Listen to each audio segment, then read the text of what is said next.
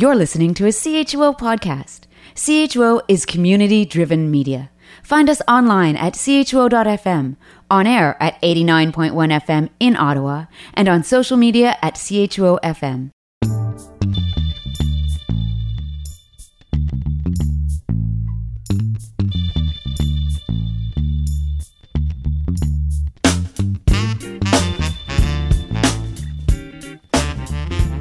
And you're still tuned in to Black on Black on CHUO 89.1 FM in Ottawa. And you know we're you know we're talking serious things when we have uh, one of our pastors come on the show. Uh, we really are in need of uh, a word, uh, given the events of uh, the past uh, week. And you know that we're going to be talking about that vehicle attack that left four members of the Afzaal family dead and a nine year old boy who is thankfully recovering uh, in a hospital in London, Ontario. Um, and uh, so the perpetrator is uh, in custody, and uh, he had his uh, hearing on uh, Thursday. four counts of first degree murder, one count of attempted murder, and we all heard uh, our prime minister and the premier of the province uh, talk about a terrorist attack, which is what it was. Um, and uh, so I just needed to remind you a bit of the context and uh, introduce Reverend Hanna, Hanna, and we'll just get right into it. So she is the 14th minister of congregation of Fourth Avenue Baptist Church. She's a native of Detroit. Michigan. And she is the first uh, female minister at uh, Fourth Avenue Baptist.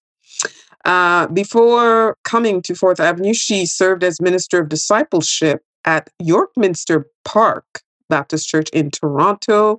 She also taught learning from African American preaching with Paul Scott Wilson at Emmanuel College at the University of Toronto.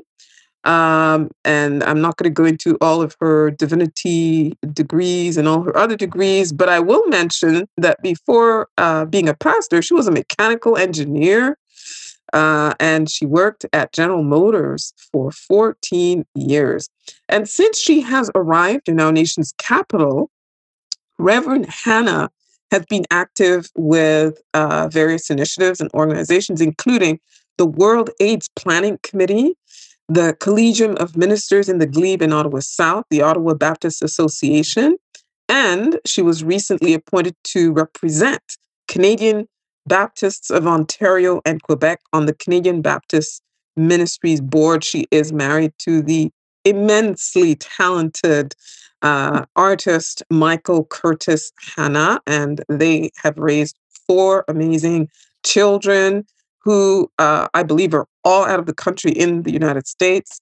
And Reverend Hanna is also a grandmother. And, and why am I talking to you about Reverend Hanna's family? Uh, so that when we're having this discussion, it um, really lets you know that uh, the person to whom I'm speaking understands, you know, the the value of family. Reverend Hanna, welcome to Black on Black once again. Good. Hi, Sarah. You know, I always have to hold my breath when you introduce me to the world because sometimes I'm completely surprised at what you're going to say. It's always um, a, a, privilege to be a part of this community conversation.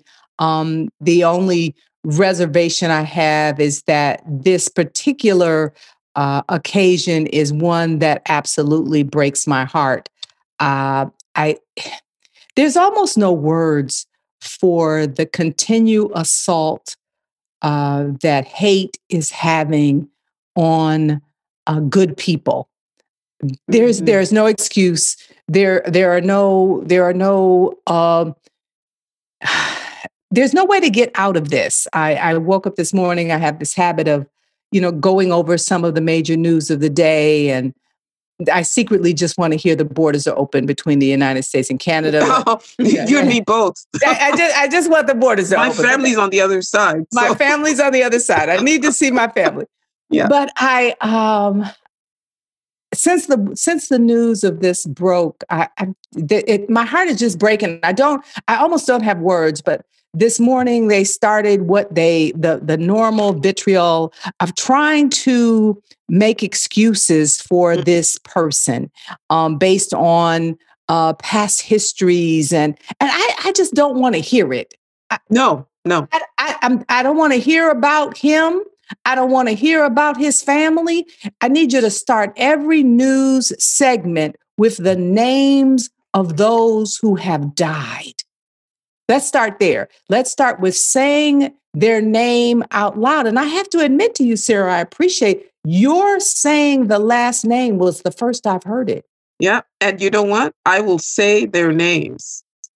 As the first. Salman Afzaal, who is the, the father, his wife, Madiha Afzaal, their 15 year old daughter, Yumna Afzaal, and Mr. Uh, Afzaal's uh, mother, uh, a septuagenarian. All they were doing was taking a walk in their neighborhood. They were known in their neighborhood. They had great relations with their neighbors in the neighborhood, and they were waiting to cross the street. There, In this pandemic, that's one of the few the pleasures you have walking outside. walking outside. And, and let's let I want to I want to say, let's start with the fact that this was absolutely sin. And that the God that I serve and that they serve would never have ordained, orchestrated, or or suggested that this was the behavior that should have taken place. And, and I want to remind people who are people of the book that uh, in the Exodus story, um, the the P, there there's a whole section, chapter 22, that talks about our responsibilities based on what we have received, right? What we have Mhm. received from the divine. What we have received from the divine, Muhammad, uh, um, um, whether that's Muhammad or whether that's uh, God of creation, of that's the God of creation of both Jewish and uh, Christian literature. Uh, it says, "Do not mistreat or oppress a foreigner, for you were foreigners in Egypt." Amen. So Yeah. we just need to just so just in case we have some people on the fringe who want to talk about, well, you know, maybe they shouldn't have been so obviously, you know, identified as Muslim. So that's crap mm-hmm. because it- that's like asking a good Irish boy to dye his hair because it's red. So we're not asking little Irish baby to dye his or her hair because it's red. And so we're not going to ask our brothers and sisters who follow the teaching of Muhammad to not wear hijab if that is their desire, to not wear their kofis if that is their desire, to not wear their long shirts if that is their desire. We are not going to ask them to do that because it is not required by our God our God asks us to not oppress and to not mistreat. And so, Canadians, Americans, Westerners, we need to get our acts together because we have received much. And it is time to acknowledge that uh, we've received enough that we can be at least minimally gracious to those persons who, as a result of our actions in destructive behavior, in denying water and in, in changing soil and elevations all over the world, that people are coming to the West in, yes, in great numbers, because who wants to live where there's no water? Who wants to live where there's no way to till the land because you bombed the crap out of it, right? Mhm. So, yes, they're leaving their countries, they're refugees, they're looking for opportunities, just as the quote unquote first persons who came here were. looking for opportunities. Mm-hmm. And it's time for us to acknowledge that and to not mistreat, right? To not mistreat.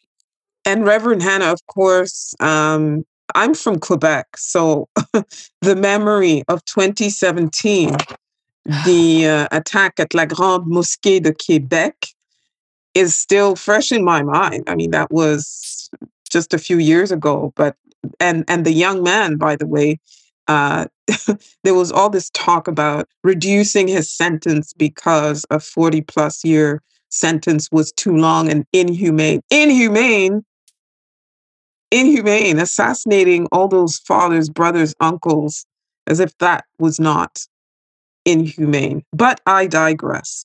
But, so let's get to the elephant in the room when we say that and relate these two stories that a part of the uh, patriarchal, white supremacist, misogynistic, mm-hmm. isophobic attitude of Westerners is somehow their lives don't matter as much as his. Yeah. So so this hierarchy mm-hmm. is as is all it's time. It no, we're not canceling. We're not canceling any culture. You mm-hmm. know what? Your culture has never been the most, has never been the highest on the pecking order. That was only in your head. That was always only in the Western the colonist's head that somehow there was a hierarchy. There are there are humans and there are animals. And as long as we fall under the human culture, we all have the same underneath the divine, right? Mm-hmm. We're all equal. And so so confronting that as a culture it's time. And of course, it, we want to wake up and stop reading this. I mean, last week it was 215 children that aren't making it home. And this week it's four adults that are not going to make it home. It's time for it to stop. Three years ago, it was 40 something um, men and, and young men and older men that didn't make it home. When and when will it stop? When will white supremacist attitude recognize that what you have to fear is your own fear. Mm-hmm. Your fear that we will treat you, be whether that me we is Muslim, whether that we is black, whether that we is LGBT, um, be two plus people, that we will treat you the way you have treated us. That's your fear. That's yeah. their fear. Yeah, right? exactly. That's that's what I always think about when I when I uh, see uh, these things. And uh, just because you mentioned the 215 precious children who were unceremoniously dumped in uh, on the grounds of a, a former residential school, um, you know, I want to send my compassion to their their families and to the ones who are still missing in their communities as well. Since you did bring up cancel culture, you know, right now there is that um, Bill C 10 that uh, the conservatives are trying to block under the pretext that it's, um, uh, what do you call that? It's uh, censorship and, you know, uh, promoting cancel culture and whatever. Um, what should elected officials, governments, and institutions be doing that, that they are not doing to put across the seriousness of this whole the rise of white supremacy and the radicalization the increasing radicalization and emboldening of people like the creature who went and mowed down the Afzaal family politicians, unfortunately, are, are reluctant to speak truth to power. They're, they're, they have some false sense that they need the support of this population. And so when they when they stand up and and have integrity, they will realize they don't need them. And if they need them, then then so be it elect somebody else. right? That that we all have to individually stand up and say this is wrong and you have nothing to lose. That we're not canceling you. We're saying we want a seat at the table. And that means make the table longer. Mm-hmm. It doesn't mean that you lose your seat. It means we're going to make the table longer so that there's a seat for everyone. It means that even though historically we have not listened to those other voices and that your voice has been the only voice being heard, that we're going to allow women's voices. We're going to allow First Nations voices. The, the people who you who the, the people who protected this land and preserved it so you could come and conquer it. Okay, let's let's be clear about that. So we're we're not canceling anyone. And no one even asked for that. We asked to be seen. We mm-hmm. asked to be heard. We need to we asked to be acknowledged as fellow human beings sharing this earth. Okay, well, uh, I can't believe uh, time has just uh, flown by. Thank you very much for that. And and for those of you uh, who are wondering, you know, how I dare ask such provocative questions to Reverend Hanna, you should hear her sermons on a Sunday. Okay, uh, she manages to weave in whatever is going on in society and the world that week into um, her uh, sermon. So, in terms of the Black community, especially the the the non-Muslim community, because we can imagine what the Muslim community feels like. What so what do you suggest that that we do to support, to be allies, to advocate? What should we be doing? We we know what to do because we asked it of everyone. Close our mouths when we're in the presence of Muslims. Listen to what they have to say and mm-hmm. listen to how they would like us to respond. Listen, listen. We have two ears, listen.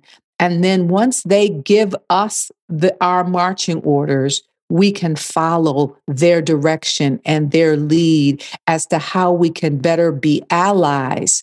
And we can all admit that part of us that has aligned ourselves with the white supremacist position because we think it is to our own advantage.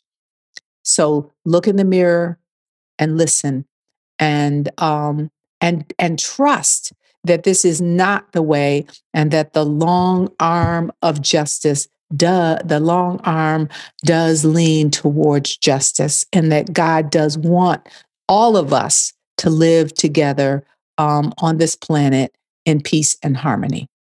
Amen. And uh, before I ask you to let our listeners know where you can be found on a Sunday and outside of uh, Sunday, I'd also like to add to what you're saying. There, there are laws. The hate speech laws are not strong enough. Uh, the laws about terrorist acts are not strong enough.